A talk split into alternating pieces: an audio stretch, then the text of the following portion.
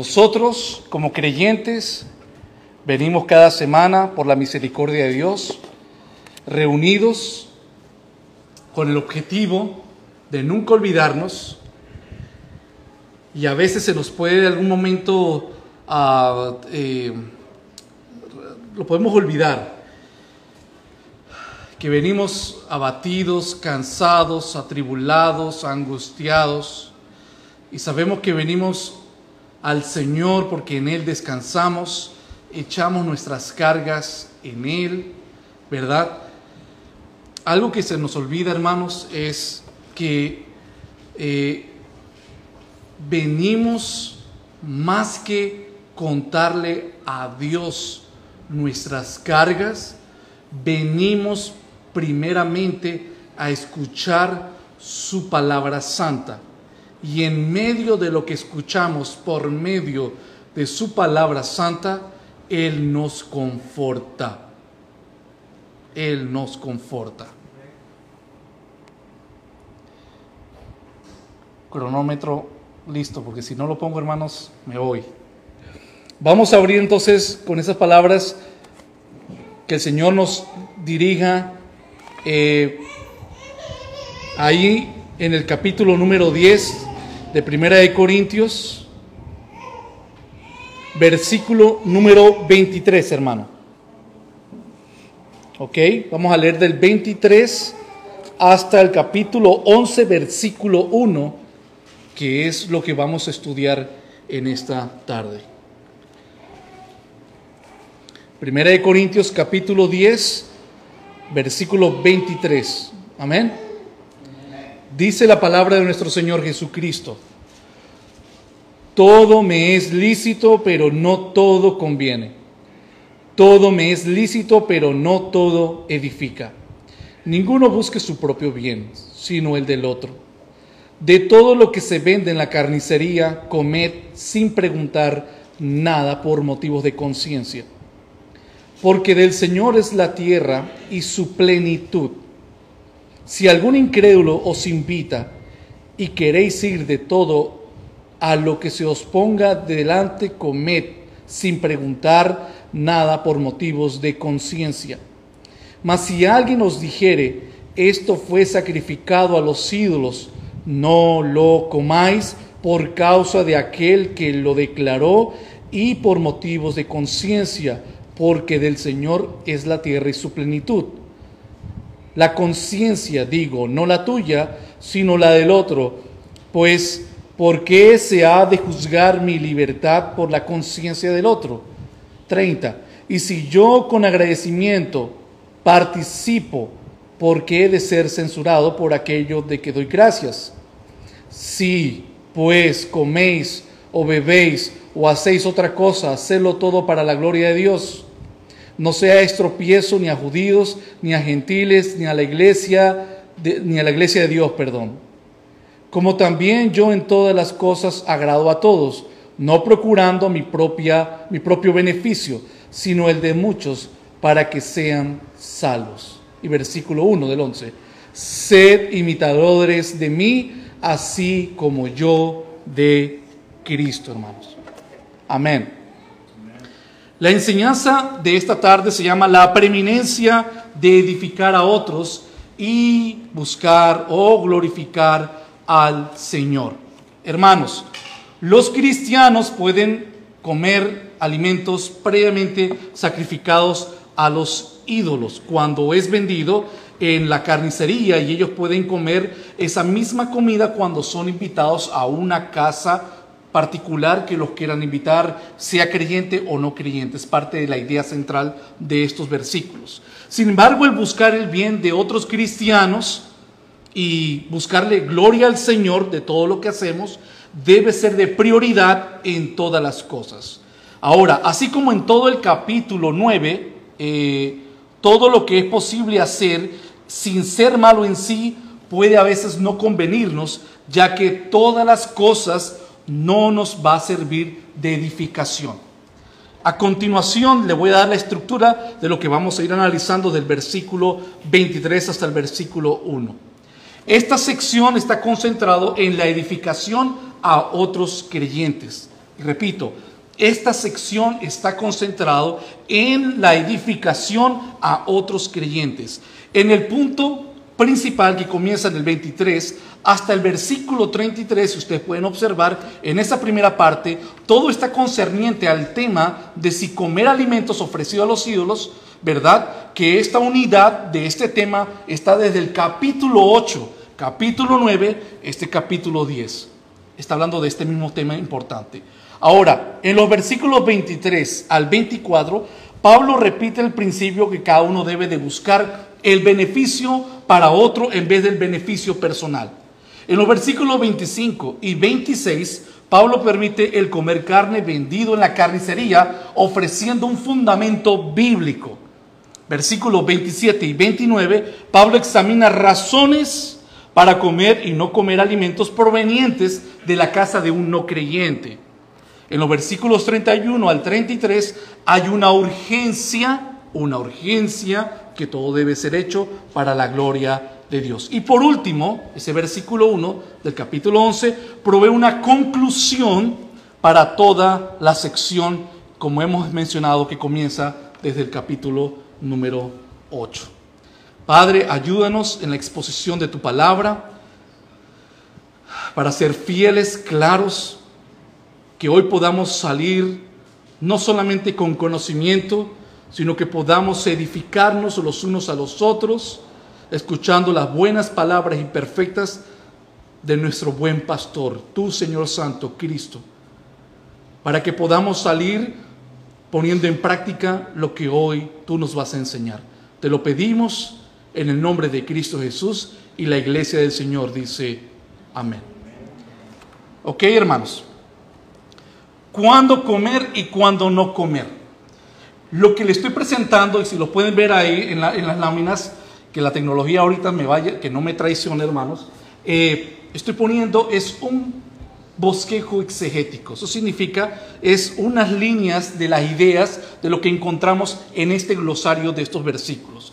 Lo estoy haciendo así porque yo creo que ayuda a tener más enfocados lo que queremos enseñar y aparte de eso, los versículos de respaldo o de concordancia cruzadas para tenerlos ahí por causa del tiempo, hermanos. Entonces, en la sección del 23 al 30, como pueden observar, se habla de cuándo comer y cuándo no comer. Ustedes podrán decir, hermano, pero esto es algún un tema claro, Pablo lo ha hablado desde el capítulo 8, lo ha hablado en el capítulo 9. Sí, hermanos, esto es una conclusión que Pablo hace en estos versículos. Pero en esa conclusión tenemos que, antes de proseguir al capítulo 11, tenemos que estar muy claro el objetivo de lo que el Señor quiere hablarnos a través de buscar la preeminencia del beneficio hacia lo demás, dando gloria a Dios. ¿Cuándo comer y cuándo no comer entonces? Ahora, en el primer punto, que están por letras, que puse la letra A, vamos a hablar sobre buscar el beneficio para la otra persona. Eso está basado en el versículo 23 y 24. Eh, lo pueden tener en sus Biblias porque ahorita voy a presentarles textos de referencia cruzado para que estén siempre viéndolo con lo que van a, a, tener acá, hermanos. Entonces, repito nuevamente, las referencias cruzadas los voy a presentar, pueden tener ustedes el, el, texto acá que, oficial que estamos hoy estudiando para que lo estemos ahí examinando palabra por palabra. Todo me es lícito, pero no todo conviene. Todo me es lícito, lo vuelvo a repetir, pero no todo edifica. 24. Ninguno busque su propio bien, sino del otro. Comenzamos con esta frase, todo me es lícito, ¿verdad? ¿Cuántas veces lo conseguimos? Perfecto, dos veces. Todo me es lícito. Esta expresión de estas palabras apareció por primera vez en el capítulo 6 de acá de Corintios, en el versículo 12. Mire hermanos, acá está la referencia cruzada. Estamos en el mismo capítulo, pero en el capítulo 6. ¿Dónde específicamente? Bueno, ahí dice, donde dice, no sabe, perdón, en el versículo 12, antes de leer todo, hermanos. Versículo 12, mire lo que dice. Todo estas cosas me son lícitas. Luego Pablo dice, no todas convienen. todas las cosas nuevamente me son lícitas, mas yo no me dejaré dominar por ninguna de ellos. Ahora, esta frase que se repite dos veces, esto es un eslogan o un proverbio corinto, muy de ellos. Es un dicho, un proverbio de esa élite, de los que se consideraban maduros en la fe. Pero luego Pablo viene y hace una corrección y él agrega algo extra como acá en el capítulo 12, en el capítulo, perdón, 6, cuando dice ahí en el versículo 12, todas las cosas me son lícitas, ese eslogan de los corintios. Y viene Pablo y hace un contraste corrigiendo si todo realmente es lícito. ¿Qué encontramos? Mas no todas convienen. Luego enfatiza otra vez, todas las cosas me son lícitas.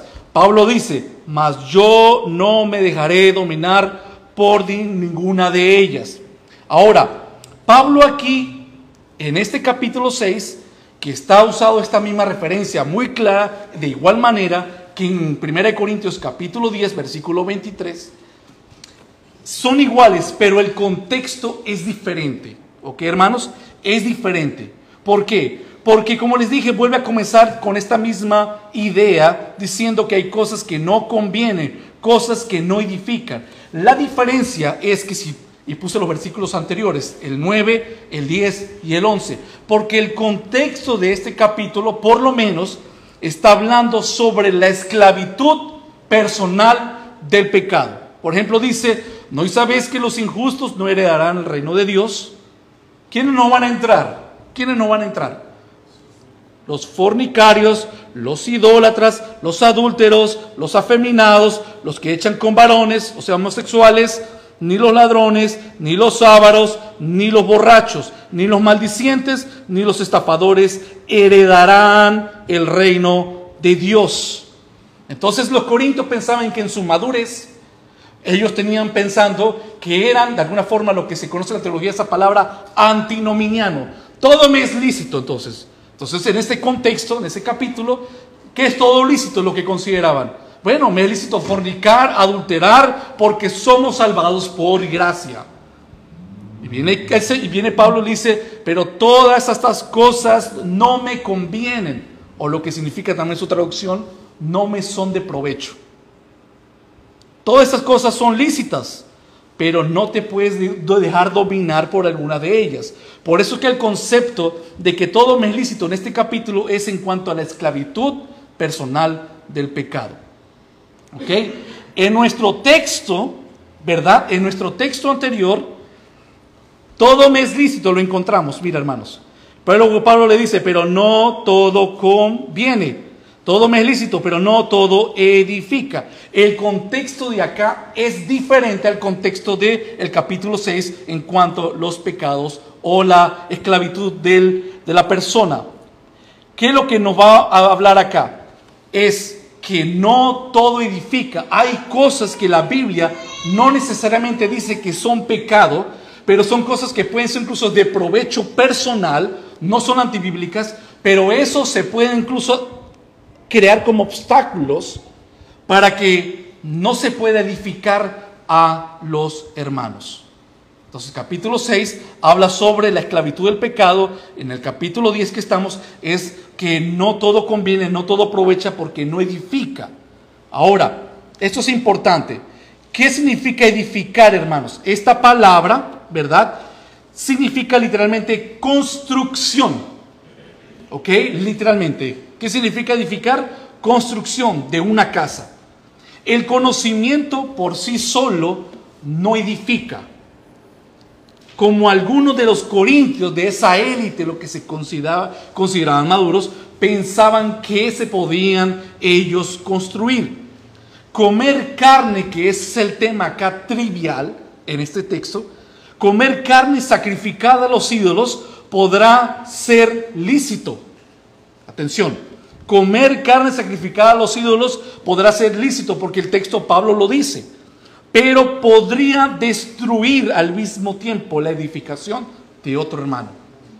¿Ok? Ahora, les voy a dar un, ejemplo, un ejemplo sobre esto, sobre lo de la edificación. Le voy a dar ejemplo sobre el don de lenguas, que ya llegaremos a exponer sobre esta tema bastante en, muchas iglesias controversial si están activos o no están activos los dones. Pero el ejemplo que les quiero dar está en Primera de Corintios, ¿verdad? El ejemplo de las lenguas, Primera de Corintios 14, 4. Para que entiendan lo que es la edificación, la construcción. El que habla en lengua extraña, ese don que Dios daba a la iglesia y los tenía con los corintios, asimismo se Asimismo, voy a poner el amarillo mejor. Asimismo se edifica, se construye.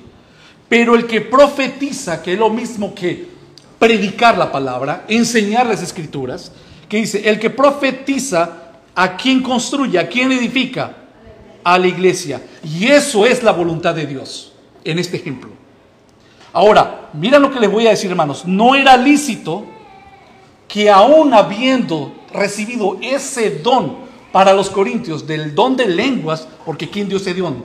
El Señor. Ese don, aunque era lícito, eh, pero cuando no se aplicaba para la edificación de la comunidad, como era la profecía, ese don de profecía podría convertirse en obstáculo y lo contrario a la edificación, ¿cuál es? Desconstrucción. Y vamos solamente a parafrasear. ¿Qué es lo que Pablo dice en capítulo 14? Los que se acuerdan, los que no han estudiado. Que si estamos hablando lengua y no hay interpretación de lengua para que se profetice, o sea, para que se construya la edificación. Si estamos hablando en lenguas y no hay quien entienda, pueden venir de afuera personas que no conozcan y cuando los escuchan, ¿qué va a pasar? Dice el texto, pensarán que estos están locos, porque no hay edificación. Entonces mira cómo un don de Dios no siendo usado de una forma correcta en los tiempos de los corintios, se podría volver de obstáculo y no de construcción para la iglesia. ¿Ok? ¿Cómo somos edificados, hermanos? ¿Cómo somos edificados? Les voy a dar varias razones para que vean cómo rápidamente cómo somos edificados. Primero, somos edificados por medio de su palabra. Toda la escritura es inspirada por Dios y es útil para enseñar, redarguir, corregir e instruir en justicia, a fin de que el hombre de Dios sea perfecto, enteramente preparado para toda buena obra. Entonces, ¿cómo se edifica la iglesia? Primeramente, por medio de la palabra. Segundo, ¿cómo se edifica la iglesia? Por medio de la predicación. Mira lo que dice 1 Corintios capítulo 14. Pero el que profetiza habla a los hombres. Es el contexto que estoy usando en cuanto a las lenguas. El que profetiza, el que habla la palabra de Dios, el que predica la palabra de Dios, habla a los hombres para edificación, exhortación y qué más? Y consolación. El que habla en lengua extraña, a sí mismo se edifica, como les mencioné anteriormente, pero el que profetiza edifica a la iglesia. Luego también podemos observar que la edificación es por medio de la obra del ministerio, Efesios 4:12, a fin de perfeccionar a los santos para la obra del ministerio, ¿para qué? Para la edificación del cuerpo de Cristo, en la función del ministerio. Y lo que vamos a volver al capítulo 8, ¿se acuerdan? Acá, versículo 1, sobre y para edificar a la iglesia por medio del amor. En cuanto a los sacrificados, los ídolos, ¿se acuerdan? Ahí está el inicio del tema que hemos venido estudiando en las últimas semanas. En cuanto a los sacrificados, a los ídolos, sabemos que todos tenemos conocimiento, o sea que no son nada. Pero el conocimiento solo, sin amor, no edifica. El amor es lo que edifica. Ahora, proseguimos al versículo 24 de nuestro texto 1 Corintios 10, 24, que dice, ninguno busque su propio bien, sino el del otro. Ahora, entendamos que no estoy diciendo con esto, hermanos, que no hay que conocer la Biblia, que no hay que estudiar la palabra, que no hay que ir de repente a un seminario bíblico. Todo eso es importante, pero todo depende de cómo lo haces y para qué lo haces. Porque hay dos formas de predicar, por ejemplo. Una, hay una forma de predicar que es con la intención de edificar Y hay otra intención que es solamente para lucirme en un momento y en una posición en lo cual puede atraer miradas, atención y reverencia. Y eso hay muchos hombres que buscan ese objetivo. Entonces, por ejemplo, hermanos, cosas que son lícitas para nosotros, que no es contrario, que es contrario a lo que dice el capítulo 6 con respecto a los deseos de la carne, pero en este contexto todo es lícito como estudiar en las universidades es lícito. ¿Trabajar será lícito? ¿Casarse será lícito?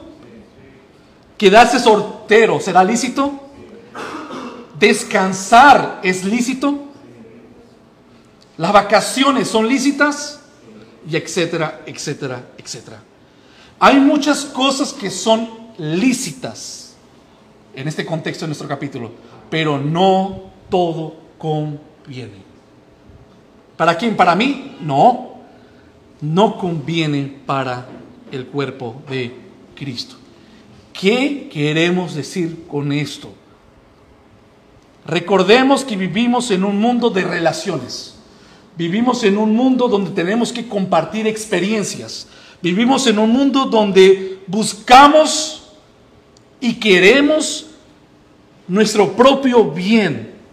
Y a veces cuando queremos buscar nuestro propio bien, por lo antes mencionado, de esos ejemplos que dimos, a veces esas libertades que tenemos pueden chocar con el prójimo. Y si choca, la pregunta es, ¿y si choca tu libertad en lo que es lícito, en este contexto, si choca y no edifica, entonces no conviene hacerlo? Porque mi gran llamado como creyente y tu llamado como creyente, si te dices creyente, es edificar a las personas en lo que haces. Ahí cambia el contexto. Mi expresión de amor hacia mi prójimo, mi amor hacia mi prójimo debe siempre de apuntar hacia su edificación, como dice Efesios 4:29. Ninguna palabra corrompida salga de vuestra boca sino la que sea buena para la necesaria construcción o edificación, a fin de dar gracias a los oyentes. Y mira lo que nos dice Primera de Tesalonicenses 5:11. Por lo cual, animaos unos a otros y edificaos unos a otros, así como lo hacéis. Yo estaba hablando con un hermano acá de la iglesia hace días y tenemos que nosotros tener tanto cuidado de no tomar nuestra posición teológica como reformado, que lo somos, hermanos, pero de que sí, no solamente venir los domingos porque el hermano o X hermano puede darnos una información, una teoría llena de tanta edificación en el sentido conocimiento. Pero si no salimos edificados, si nuestro objetivo es informar, más no edificar, estamos estorbando a la obra de Dios. Es delicado, hermanos, si no cumplimos ese objetivo. Una pregunta que nos podemos hacer para saber si algo legítimo, ahora lo vamos a unir, si es voluntad de Dios. Porque si edifica, podemos estar seguros, 100% hermanos, de que es la voluntad de Dios. La pregunta es, ¿edifica mi prójimo lo que yo hago, como yo lo hago, como yo lo digo? Si la respuesta es no, entonces no es voluntad de Dios para tu vida hacer lo que haces. La edificación, acaba este concepto, la edificación es hacia afuera. El amor, como dice 1 Corintios 13, 4 y 5, el amor no busca lo suyo, sino que el verdadero amor busca que el amor del prójimo, darle todo al prójimo. ¿Por qué? Porque el amor es sufrido, el amor es benigno, que es bueno, el amor no tiene envidia, el amor no es jactancioso, no se envanece, que es como enorgullecerse, inflarse, no hace nada indebido. Esa palabra es bastante, eh, que no es nuestro texto principal, pero ahí entran muchas cosas, es un abanico de muchas aplicaciones no hace nada indebido, no busca lo suyo, no se irrita, no guarda rencor. Ahora entonces, no vives para ti. Esto es lo que quiero llegar al punto de la enseñanza, hermanos, hasta este punto. Nosotros vivimos para el prójimo. Eso es chocante. Por eso le dije al principio, venimos a la iglesia un domingo como hoy, cansados, atribulados, angustiados con todo lo que venimos, hermanos. Pero recordemos que venimos no es para que Dios escuche nuestras plegarias, primeramente. Es porque necesitamos escucharlo primeramente a Él, porque lo que Él tiene que decirnos nos va a edificar para poder nosotros entonces recién decirle a Él con gloria, gracias Señor por tu palabra. El impacto que esto te puede estar ocasionando en este momento de que no vives para ti, vives para tu prójimo, el impacto que te puede ocasionar esto en este momento, puede ser que estás recién descubriendo el reino de Dios. Medita en eso. Imaginémonos por un momento, hermanos, donde supiéramos que todo lo que nos rodea, nuestra sociedad, todo lo que nos está alrededor de nosotros, es para buscar nuestro bien. Que todo lo que hacen las personas afuera, los políticos, eh, los gobiernos, nuestras amistades, el mundo, las instituciones, todo lo que ellos hacen es para buscar nuestro bien y no el mal. Y yo también me esfuerzo en buscar el bien de ellos. ¿Cómo sería? Pero como estamos tratando en una sociedad y en un mundo, primeramente materialista, el sumo bien es el Dios de las riquezas, que es idolatría, y no puedes participar, como hemos estudiado, de la mesa de los demonios y la mesa del Señor, porque es incoherente, es inconstante, o lo haces con el Señor o lo haces con el Dios de este mundo. ¿Qué quiero decir con esto? ¿Que no hay, algo de malo con hacer dinero? No, hermanos, atención. El problema no es hacer dinero. El problema es, le pregunto, ¿cuáles son los medios por los cuales haces dinero? ¿Para qué haces dinero? Analiza, analicemos eso. ¿Para qué hacemos dinero? ¿Cuáles son los fines que buscas? ¿Dónde entra el prójimo en tus planes? En esa área solamente estoy tocando. Entonces vivimos en una sociedad eh, muy enfermizo en el individualismo y como cristianos debemos de imitar a quién? A Cristo. Que siendo el dueño del oro y la plata, dio hasta su última gota de sangre por nosotros. ¿Para qué? Para edificarnos como a sus hijos. Juan 15, 13. Porque no hay mayor amor que este, que uno ponga su vida por sus amigos. Esto es edificación. Y esto es voluntad de Dios.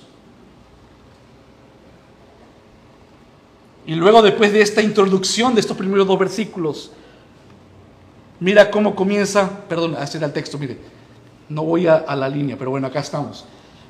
Punto B, punto 2, cómo come de todo lo que se vende en la carnicería. Mira lo que hemos venido hablando sobre la edificación y buscar al prójimo o el bien para el prójimo. Y mira cómo comienza estos versículos. A ver si notan algo, hermanos. Como que hay un cambio bastante, hay un giro bastante fuerte, ¿verdad? Porque luego miren lo que dice el 25 y 26. De todo lo que se vende en la carnicería, comed sin preguntar nada por motivos de conciencia. Porque del Señor es la tierra y su plenitud. ¿Qué les viene a la mente con estos versículos, hermanos? Estamos hablando que nuestra libertad está tiene condiciones, está limitada, que es mejor buscar el bien del prójimo, ¿verdad? Y luego viene Pablo acá, pero dice algo contrario ahora en estos versículos. Te dice, porque Pablo viene y dice, ve a la carnicería, o sea, viva de acuerdo a tu libertad, te está diciendo acá. Con el, repito hermanos, el contexto de nuestro mensaje de hoy es la comida. Pero como hoy en día no tenemos batalla con comida ofrecida a ídolos, tenemos que tener esa aplicación en qué otras áreas entra todo esto sobre la edificación. ¿Ok? De todo lo que se vende en la carnicería, comed, dice Pablo. Ahora, lo primero que podemos observar de ese texto es que hay un imperativo. Si lo ven, a ver con el amarillo. Hay un imperativo en el versículo 25, o sea, un mandamiento, una orden directa. ¿Cuál es? Comer. Mira todo lo que Pablo está hablando con aquellos, o sea, de gozar también los que tienen la libertad. Vamos poco a poco, mira hermanos. Comed es el primer imperativo que vemos en el versículo 25. Y luego vemos a dónde acude Pablo para esta afirmación en el versículo 26. ¿Dónde va? En el versículo 26 va a mencionar un texto del Antiguo Testamento para respaldar su posición. Ahora, en cuanto a si un trozo particular de carne había sido ofrecido a los ídolos antes de ser puesto en el mercado, o solo una parte era consumida en los sacrificios a los dioses paganos y el resto era vendido en el mercado. En otras palabras, Pablo está diciendo, no seáis excesivamente escrupuloso. Cuando dice el texto, de todo lo que se vende en la carnicería, comed. Y luego dice, ¿qué cosa? Sin preguntar. Porque si preguntas, te puede chocar en tu conciencia. Lo que quiero hasta este momento decirles, hay un cambio bastante drástico del versículo 23 y 24 con lo que ahora está hablando acá. La atención está ahora hablándole a los maduros. Pablo está diciéndole acá en esos textos es, continúa con tu libertad. Y cita un salmo del Antiguo Testamento, porque dice, porque el Señor es la tierra y su plenitud, es un salmo. Pablo es aquí, hermanos, el campeón de la libertad en cuestiones, como dice, por ejemplo, en 1 Corintios 8:4, ¿se acuerdan? ¿Qué dice? Acerca pues de las viandas, los alimentos que se sacrifican a los ídolos, sabemos que un ídolo nada es en el mundo y que no hay más que un Dios. Pablo quiere edificar para aquellos que tienen la libertad de que prosigan manteniendo esa posición. Ahora, para usar la libertad cristiana, o sea, para usar lo que me es lícito, como le dije, casarme, estudiar o no casarme, o estudiar ciertas cosas, o trabajar, hermanos, para usarme libertad cristiana, como Pablo nos lo está diciendo acá, en forma de mandato, dándole gloria a Dios, ¿verdad? significa que acá Pablo está respaldando que es preferible la libertad antes de caer en el legalismo. ¿Ok? Porque en ningún momento en este versículo Pablo está diciendo dejen de comer carne para no preocuparse por el prójimo. Porque hemos hablado que todo es para el prójimo. Hasta cierto punto este principio sirve de contrapeso a lo que hemos venido enseñando en los versículos anteriores, 23 y 24 el verdadero bienestar de los demás debe ser nuestra principal preocupación. ¿Y cuál es nuestra principal preocupación individual? Es glorificar al Señor. Esa es la voluntad de Dios. ¿Ok? Pero las normas de la otra persona no tienen por qué regir o cambiar tu conciencia. ¿Ok, hermanos? A lo que estamos llegando. Como por eso digo que parece como si hubiera como un, cambio bastante drástico entre el versículo 23 y 24, porque habla de darlo todo por el prójimo. Pero en el, en, en el versículo 24, 25, perdón, ¿qué dice? Es no, mantente en tu posición también. Estamos hablando de una, de algo bastante balanceado, de que no cambies tu madurez, ¿ok? Pero tienes que saber actuar con el prójimo. Te lo vamos a ir explicando esa parte, hermanos. ¿Cómo es que están conectadas estas dos posiciones? Esta forma de comportamiento era especialmente necesaria para aquellos que tenían serios problemas con todo lo relacionado con los sacrificios de los dioses. Es probable que uno de los grupos más afectados y lo que en esta conclusión de Pablo convenía más era a los cristianos que procedían de una eh, cultura judía. Cuando le habla eh, como judíos helenísticos, ¿saben qué? Si usted ya cree en el Mesías, por favor, no se vayan a preguntar en la carnicería sobre de dónde fue sacrificada esa comida para que su conciencia no sea acribillada, por así decirlo. Entonces debemos de procurar en todo lo posible de no ofender la conciencia débil. ¿Estamos claros ahí? No debemos de ofender la conciencia débil del prójimo. Pero tampoco nos está pidiendo de ir al extremo legalista, de convertirte en todo lo que debemos hacer y darle gracias a Dios por la libertad que también nos ha dado. Versículo 26. Porque del Señor es la tierra y su plenitud. Eso es el Salmo 24.1, hermanos. El Salmo 24.1 dice, de Jehová es la tierra y su plenitud. Entonces, ¿qué quiere? ¿Por qué Pablo está respaldando lo que está diciendo sobre la libertad con el Salmo? ¿Qué entienden ustedes con este Salmo? Que todo lo que está en la tierra es del Señor. Y todo lo que Dios hace es bueno. Amén. Eso es. Y como es bueno, entonces tienes libertad de hacerlo. Vean el apoyo de Pablo para los fuertes de la fe. Ok, hermanos. Todos ellos son lícitos para comer con acción de gracias. ¿Ok? Como nos dice, mira en 1 Timoteo 4:4. Porque todo lo que Dios creó es bueno y nada es de desecharse si se toma con acción de gracias. Ahora vamos al versículo 27. Cuando habla sobre come lo que se te ofrece, y esto es otro, es otra otra posible hipótesis, situación que se puede presentar dentro del dentro contexto de un creyente. ¿Qué dice el texto? Si algún incrédulo os invita, ¿ok? Está hablando ya de qué? Una fiesta, una casa, ¿me explico? Es una hipótesis muy amplia. Si algún incrédulo, está hablando de un no creyente, os invita y luego ¿qué dice? Y queréis ir. Y luego, ¿qué dice? De todo lo que se os ponga delante, acá hay otro imperativo, comed. Y luego, ¿qué dice? Sin preguntar nada por motivos de la conciencia. ¿Esto no es libertad, hermanos?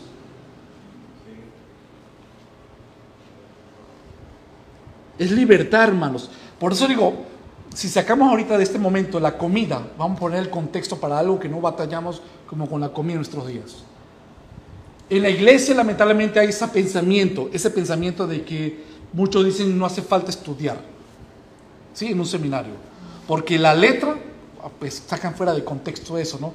Que la letra mata. Entonces digo, no, ¿sabe qué? Eh, deja que el Señor te use a la libertad en tu corazón y vámonos.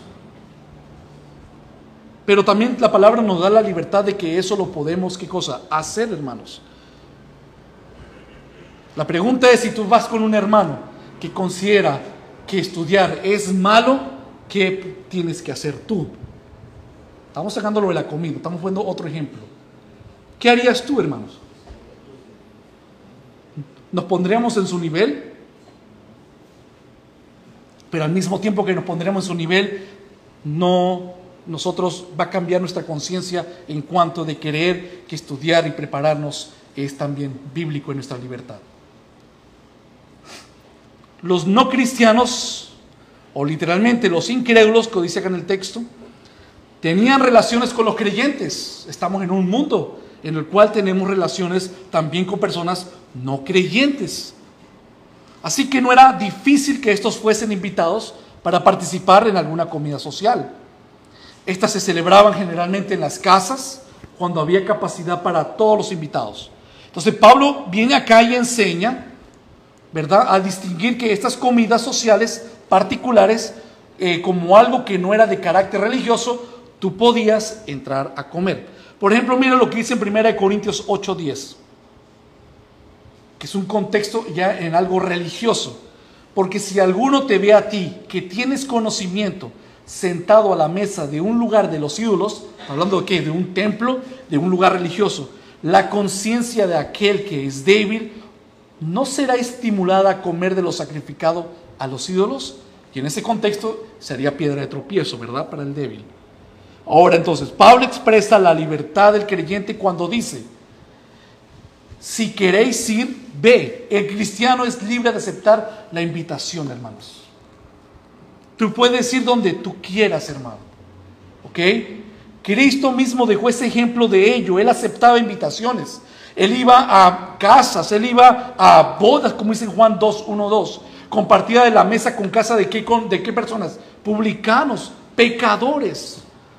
Y por ir a hacer eso, era donde los fariseos lo cuestionaban y era acusado por los religiosos, como dice en Lucas 15.2.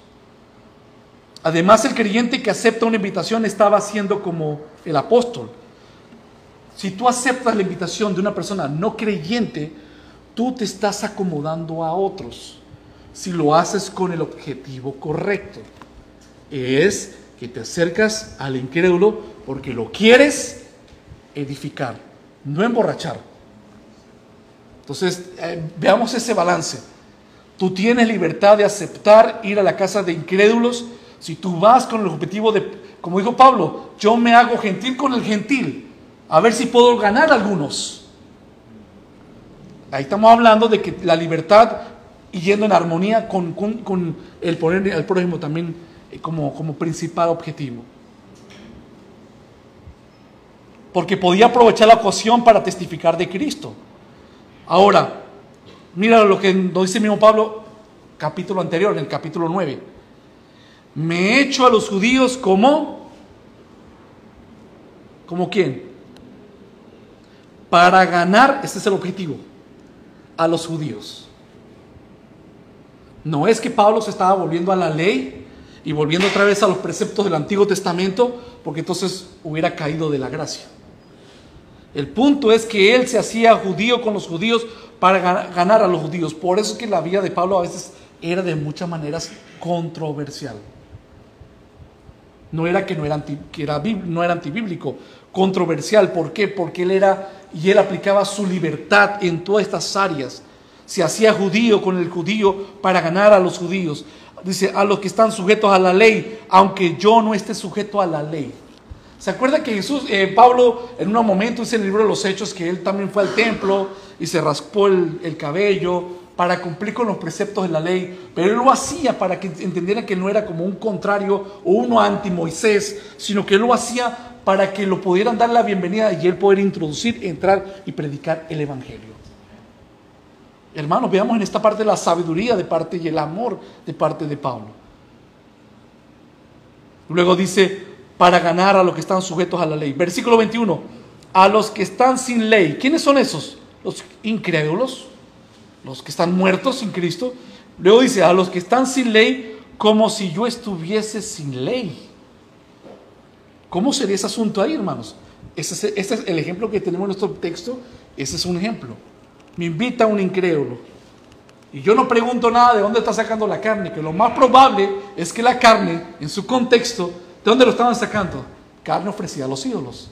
Pero no pregunto nada porque soy libre, porque soy maduro, pero al mismo tiempo ejerzo mi libertad y me pongo en el nivel del incrédulo porque el objetivo que es, no estando yo sin ley, o sea, no es que se está volviendo un, eh, un, libertino en ese sentido, no estando yo sin ley de Dios, o sea, que estaba sujeto a la ley de Dios, para ganar a los que están sin ley. Me he hecho débil a los débiles, para ganar a los débiles. Todo me he hecho de todo Tremendo. Todo me he hecho de todo para que de todos modos salve algunos.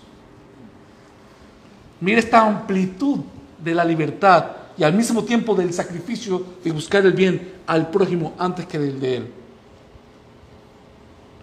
Ahora, versículo 28 y versículo 29.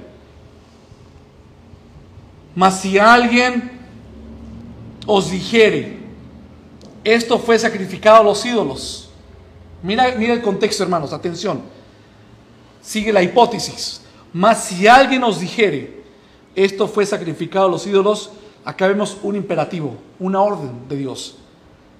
¿Qué dice? Y en el anterior dice que comáis. Entonces veamos esto con cuidado. Dice, si alguien hablase y dijere, que esto fue sacrificado a los ídolos, no lo comáis. Ahora te da el objetivo. Por causa de aquel quien lo declaró. No por causa tuya, porque tú eres maduro. Porque en el versículo anterior le está hablando a los maduros y saben que tenemos libertad de comerlo. pero por causa de aquel que lo declaró. Este declarar, yo estaba investigando esta palabra en el griego, es una palabra neutral. O sea, ¿quién lo puede declarar? ¿Un creyente? Puede ser. O también puede ser un no creyente. Porque ¿quién es nuestro prójimo? Primeramente los de la iglesia y luego los incrédulos. Luego dice, no lo comáis por causa de aquel que lo declaró, por motivos de conciencia, por supuesto, porque del Señor, y mira lo que dice Pablo, Pablo vuelve otra vez a citar el texto del Salmo 24, porque del Señor es la tierra y su plenitud. ¿Ok? La conciencia, digo, no la tuya, sino la del otro. Pues ¿por qué se ha de juzgar mi libertad? ¿Por la conciencia de otro? Entonces, acá observamos otra posible circunstancia donde la actitud del invitado debe ser diferente. En este caso, se supone que alguien da una información sobre la procedencia de la comida. Entonces, la postura que debe adoptar el creyente ante el informante y ante la información es concreta, no comer. Es una ilustración muy adecuada acerca de hacer lo que conviene y lo que edifica. Y es por eso la exhortación que Pablo le hace a Pedro allí en Antioquía, cuando Pedro estaba comiendo con quienes, ¿se acuerdan? Estaba comiendo con, creyentes pero gentiles. Y cuando viene esa comitiva de creyentes judíos que venían de, Jerusalén, se para quién? Pablo, eh, Pedro y se va a comer con los judíos. Y Pablo le dice que era un hipócrita. Y se lo dijo así directo. Como le dijo un, hermano, no fue que lo llamó aparte, no, a decirte la aparte. No, se lo dijo de forma pública, hermanos. El objetivo cuál era? No era avergonzarlo. El punto era edificar que lo que estaba haciendo era erróneo, no estaba edificando. Ahora, entienda la naturaleza de tu libertad. Versículo 29 y 30, hermanos. Mas si alguien os dijere que esto fue sacrificado a los ídolos, no lo comáis por causa, como digo, de aquel que lo declaró. Pablo explica claramente que la dificultad no está en relación con nuestra propia conciencia, sino porque tienes que pensar en la conciencia del otro, sea creyente o sea incrédulo, porque nosotros vamos a modificar nuestras acciones por amor de otros. Nosotros tenemos que estar ya dispuestos, maduros, claros de que nuestras acciones van a cambiar por el beneficio de otros. Aunque en tu corazón tú sabes que lo que tienes, la libertad, cómo lo puedes usar. Pero no tenemos que modificar nuestra conciencia. Por eso vemos que Pablo vuelve a introducir el Salmo 24.1. O sea, no comas por causa de aquel. Y te vuelve otra vez a sacar el Salmo. O sea, pero recuerda para ti, Maduro, que las cosas de este mundo están limpias. O sea, Guárdate ese derecho cuando puedes hacerlo. Pero mientras que hay una persona involucrada de conciencia débil, tú tienes que automáticamente por voluntad de Dios no eh, dejar de comer porque busques el bienestar del prójimo. Y eso es un sacrificio, hermanos. El legalismo del hermano débil, que está, está muy claro acá, porque es el que está anunciando sobre la comida, ese legalismo del hermano débil no debe hacernos legalistas, debe hacernos amorosos y ponernos en su nivel. ¿Ok?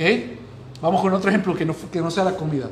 Nos invitan a una iglesia, pero es una iglesia de las cuales, por ejemplo, que hay, puede ser que lo, nosotros lo vemos, que de repente lo aplican mal, eh, el tipo de, digamos, de, la interpretación.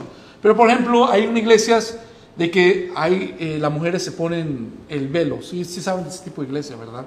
Se ponen velo. Y te invitan a esa iglesia porque conoces, no sé, a un X hermano. Y te invitan a esa iglesia. Y tú sabes de antemano que en esa iglesia hacen eso, ¿qué harías tú? No estamos hablando de comida, pero el principio es lo mismo. ¿Qué harías tú? O si son ese tipo de iglesias donde la mujer no permite que eh, usen un, pantalón o algo porque consideran que es del, hombre. ¿Qué harías tú? Porque muchos dirían, yo no voy a esas iglesias porque son una cuerda de ignorantes, insensatos, trastornados, legalistas. y sacas tu conocimiento. O tú dirías, tengo la oportunidad de llegar, entrar, me pongo en su nivel y el objetivo es que, no, se queden así, que si tengo la oportunidad, el Señor me la brinda, puedo entrar, predicar, enseñar para que puedan madurar y dejen eso. Entonces, tenemos que saber cómo, hermanos, eh, las oportunidades que tenemos y no solamente eh, exponer nuestro conocimiento como que lo sabemos los superhombres, ¿verdad? Entonces debemos de dar gracias por el alimento y por la libertad al mismo tiempo. Tienes que dar gracias a Dios porque te pones al nivel de tu, de tu hermano de débil o legalista. Pero también le das gloria a Dios porque en tu mente tú sabes lo que el Señor ha hecho con la comida, que es libre, no tiene nada que en lo cual te va a dominar, que tienes esa libertad de comerlo, hermanos. Al mismo tiempo, al mismo tiempo. Debemos dar gracias por el alimento y por la libertad y entonces expresar nuestra libertad. Usa tu libertad eligiendo no comer. Mira lo que tienes que hacer. Elegir tu libertad sabiendo que puedes hacerlo, pero eliges no hacerlo porque lo que te motiva no es el puro conocimiento vano, te motiva es el amor a tu hermano. Y eso edifica, dice la palabra. Luego dice, ¿por qué he de ser censurado? Dice en el texto. ¿Por qué he de ser censurado? Esta pregunta sugiere que Pablo había sido acusado de comer carne ofrecida a los ídolos. Como le dije, porque Pablo era el campeón en cuanto a libertad, hermanos. Puede ser que le sugirieron que Pablo había sido acusado de comer carne ofrecida a los ídolos y de repente ahora está diciendo que no coman carne eh, ofrecida a los ídolos y por eso en el versículo, por ejemplo acá, 1 Corintios, ¿dónde está? Ay, perdón. Acá está, ese era el versículo. 1 Corintios 9, 19, que dice, por lo cual siendo libre de todos, me he hecho siervo de todos para ganarle, que le a ustedes, mayor número. A los judíos como judíos, a los que tienen ley como los que tienen ley, a los gentiles como gentiles y a los débiles como a los débiles, para ganar mayor número. Una pregunta para meditar, hermanos. ¿Cómo podemos dar gracias al Señor por algo que va a servir para tropiezo a mi hermano? Eso es para que vean que no es coherente. ¿Cómo puedo yo dar gracias al Señor por el conocimiento que me ha dado, que yo puedo comer cualquier tipo de alimento, pero si al mismo tiempo esa libertad estoy pisoteando y pasando por encima de mi hermano, ¿cómo le puedo dar gloria a Dios por eso? Tú le das gloria a Dios es cuando te pones en su nivel, es lo que quiero enfatizar bastante. Versículo 31 hasta el 11.1. Haz todo para la gloria de Dios hay un mandamiento para no ser de tropiezo. ¿Qué dice el texto? Versículo 31. Si pues coméis, ¿verdad?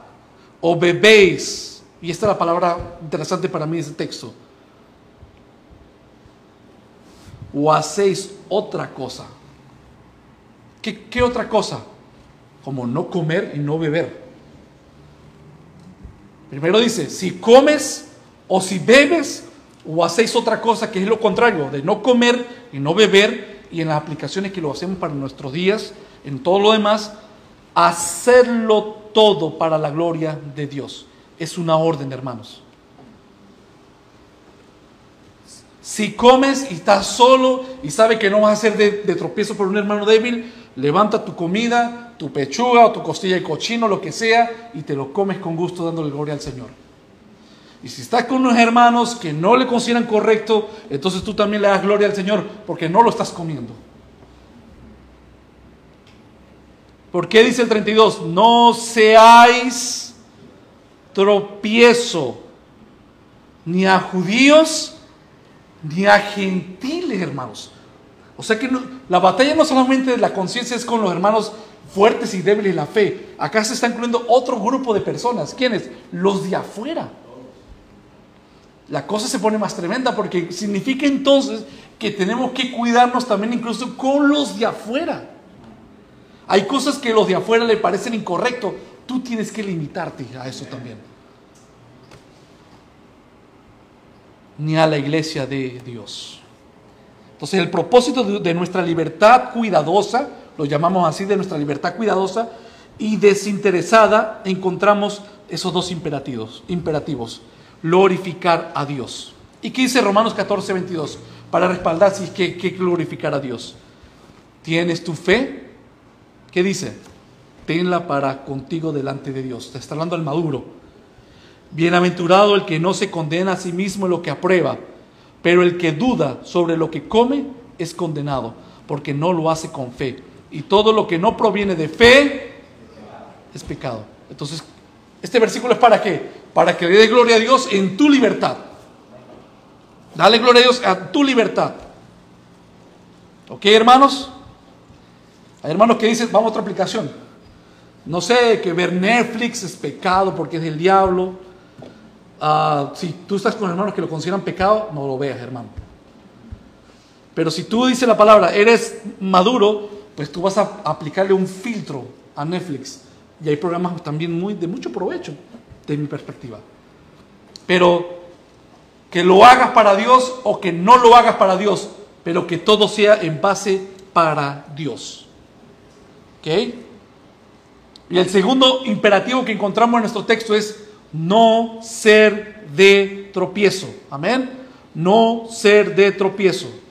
Y mire lo que nos dice Filipenses 1.9 en cuanto a eso.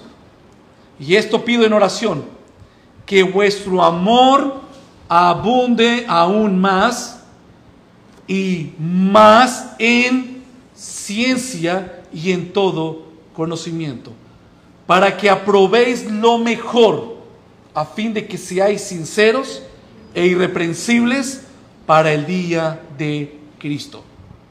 Y Hechos 24:16. Y por esto procuro tener siempre una conciencia sin ofensa, primeramente ante quién?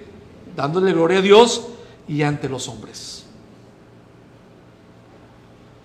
Tenemos que procurar tener una conciencia tranquila delante de Dios y delante de los hombres. Y la única forma de hacer eso es busca primeramente dar tu vida para el prójimo. Pero al mismo tiempo en tu corazón y en tu mente, allá dentro de ti, tú tienes tu libertad para ti. Y lo aplicas cuando tú lo puedes aplicar, hermanos. La idea de comer, la idea de beber, sabemos que parece en el contexto de las cosas ofrecidas a los ídolos, pero no queda limitado, no queda limitado a eso cuando dice esa palabra de, recuerden, hacéis otra cosa. Ahí entra todo lo demás, hermano. Pablo nos está diciendo que aún en las cosas más mundanas, ojo con este término, le estoy diciendo, más mundanas y rutinarias, y las cosas menos espirituales, como son la comida y la bebida, procuremos incluso con esas cosas tan pequeñas glorificar a Dios como dice Romanos 14 y 17, porque el reino de Dios no es comida ni bebida, sino justicia, paz y gozo. Por eso es que el tema de nuestro versículo está la comida, porque es lo más insignificante, mis hermanos. Claro, aparte, eh, que sí, en su contexto, eh, la batalla de la comida con los corintios era tremendo, pero para nosotros la comida hoy en día es algo muy insignificante, pero lo aplicamos en las demás áreas en las cuales sabemos que debemos hacer. Y Colosenses 3:23, y todo lo que hagáis, hacelo de corazón. Si te tienes que limitar por tu hermano, lo vas a hacer de corazón. Si te vas a poner con el débil, lo vas a hacer de corazón. ¿Por qué? Porque lo haces como si fuera para el Señor y no para los hombres, sabiendo que el Señor recibiréis la recompensa de la herencia, porque a Cristo el Señor servís, hermano. Versículo 33, el ejemplo de Pablo, para ir terminando. Como también yo en todas las cosas agrado a todos. Pablo ya está dando el ejemplo, concluyendo su tema del capítulo 10. Eh, Como también yo en todas las cosas agrado a todos lo ha dicho desde el capítulo 8, lo ha dicho en el capítulo 9, que se hace gentil con el gentil, judío con el judío, débil con el débil. Yo en todas las cosas agrado a todos, no procurando mi propio, ok, esto lo dice en el versículo 23, este es mi propio beneficio, porque ya está cerrando el tema eh, Pablo, no procurando mi propio beneficio, sino el beneficio de los muchos. ¿Para qué? Acá está la joya de nuestro mensaje. Como dijo Alfredo, la razón, el propósito. Dale gloria a Dios por todo, dale preeminencia al hermano prójimo, por por qué, ¿qué es el motor? Claro, el amor, porque el amor nos lleva que nuestro anhelo es que sean salvos.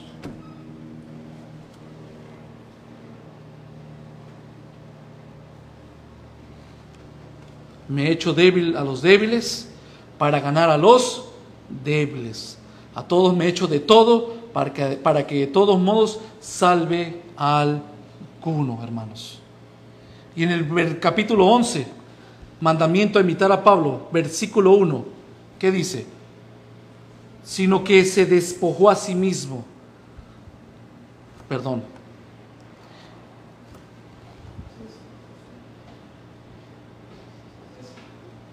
No, ya va.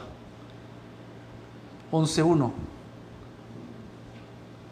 Perdón, no puse el, texto de nuestro versículo, pero ahí lo tienen sus Biblias, lo que dice el, versículo, versículo 1, ¿verdad? Donde Pablo concluye esta sección, cuyo pensamiento se extiende hasta el capítulo 11, como esta sugerencia, esta práctica para seguir los principios de la libertad cristiana. Pablo podría decir a los corintios, sin temor, con libertad, con su conciencia tranquila, le decía a los corintios, sigan mi ejemplo. ¿Por qué? Porque él había vivido con los corintios por 18 meses. Y 18 meses los corintios podían darse cuenta que todo lo que él decía lo vivía en la práctica. Y ellos lo conocían muy, muy bien, hermanos. Entonces le está diciendo, recordáis cómo viví con ustedes entre vosotros, vivir vosotros de esa misma manera. Pablo se esforzaba en imitar a Cristo. Ahora, la demanda de, lo implícito que está en el texto es que imitemos a Pablo, pero no es que imitemos a Pablo de una forma así, ciega. No, lo imitamos a Pablo porque lo más importante es que Pablo imitaba a Cristo. Y como dice Filipenses 2.7, dijo Pablo, ahorita sí, el texto, sino que se despojó a sí mismo. ¿Quién? El Señor. Tomando forma de siervo, siendo el Dios todopoderoso, se hizo siervo. Nació en un pesebre. El texto dice que no tenía ni dónde recostar la cabeza. Hecho semejante a los hombres y estando en condición de hombre, ¿qué hizo? se humilló a sí mismo, haciéndose obediente hasta la muerte y muerte en cruz. ¿Para qué? Para edificar a sus hermanos y que el cuerpo de Cristo se estableciese. ¿Ok? Entonces dice Filipenses 3:17, hermanos, sed imitadores de mí y mirad a los que así se conducen según el ejemplo que tenéis en nosotros. Nuestro mensaje nuestro sermón, lo que tú compartes, con lo que tú hablas, con el débil, con el fuerte, de nada sirve si no ven tus palabras reflejadas en tu ejemplo. Si no hay ejemplo, no estamos haciendo nada, hermanos. Y es allí lo que está hablando, vuelvo a retomar, con un hermano que hay en la iglesia. Hermanos, si venimos cansados, abatidos, angustiados, atribulados, pasamos semanas difíciles, pero hermanos, Sí, le confesamos a Dios nuestras dificultades, se las decimos, pero también la pregunta es, dejo al lado la dificultad que tengo y pienso en mi prójimo, en mi hermano. Porque si yo hago eso, entonces el Señor se glorifica y Él me fortalece por medio en la vida de ese hermano porque ve mi ejemplo que aunque ande con la lengua afuera, hermanos, cansado, como le digo, y tú andas dando el ejemplo a otro hermano, hermano, persista, lucha, consiste, persiste en los caminos del Señor. Mira que te mando que te esfuerces, dice la palabra de Dios. Y ese hermano débil lo vi en tu vida, hermanos, eso impregna, eso, eso es algo que te aviva, te da el ejemplo para que prosigas. Porque yo estoy decaído, hermanos. Pero si lo veo en mi hermano, es cierto lo que está enseñando y eso me provoca hacer y lo voy a hacer por el Señor. Hermanos, sed imitadores de mí y mirad y mirad a los que así se conducen. Entonces no solamente palabras huecas y vacías. El ejemplo atrás, el respaldo, según el ejemplo que tenéis en nosotros. Si ese ejemplo está, hermanos, imiten la fe de esos hombres. La preeminencia de la edificación a otros y la glorificación a Dios. Hermanos, de verdad les pido, de corazón, como Pablo le dice a en el libro de los Hechos, cuando rogaba, lloraba con lágrimas en sus ojos, diciendo, hermanos, van a venir lobos rapaces a la iglesia, hermanos, por favor, estudien su palabra, consistan, manténganse, hermanos.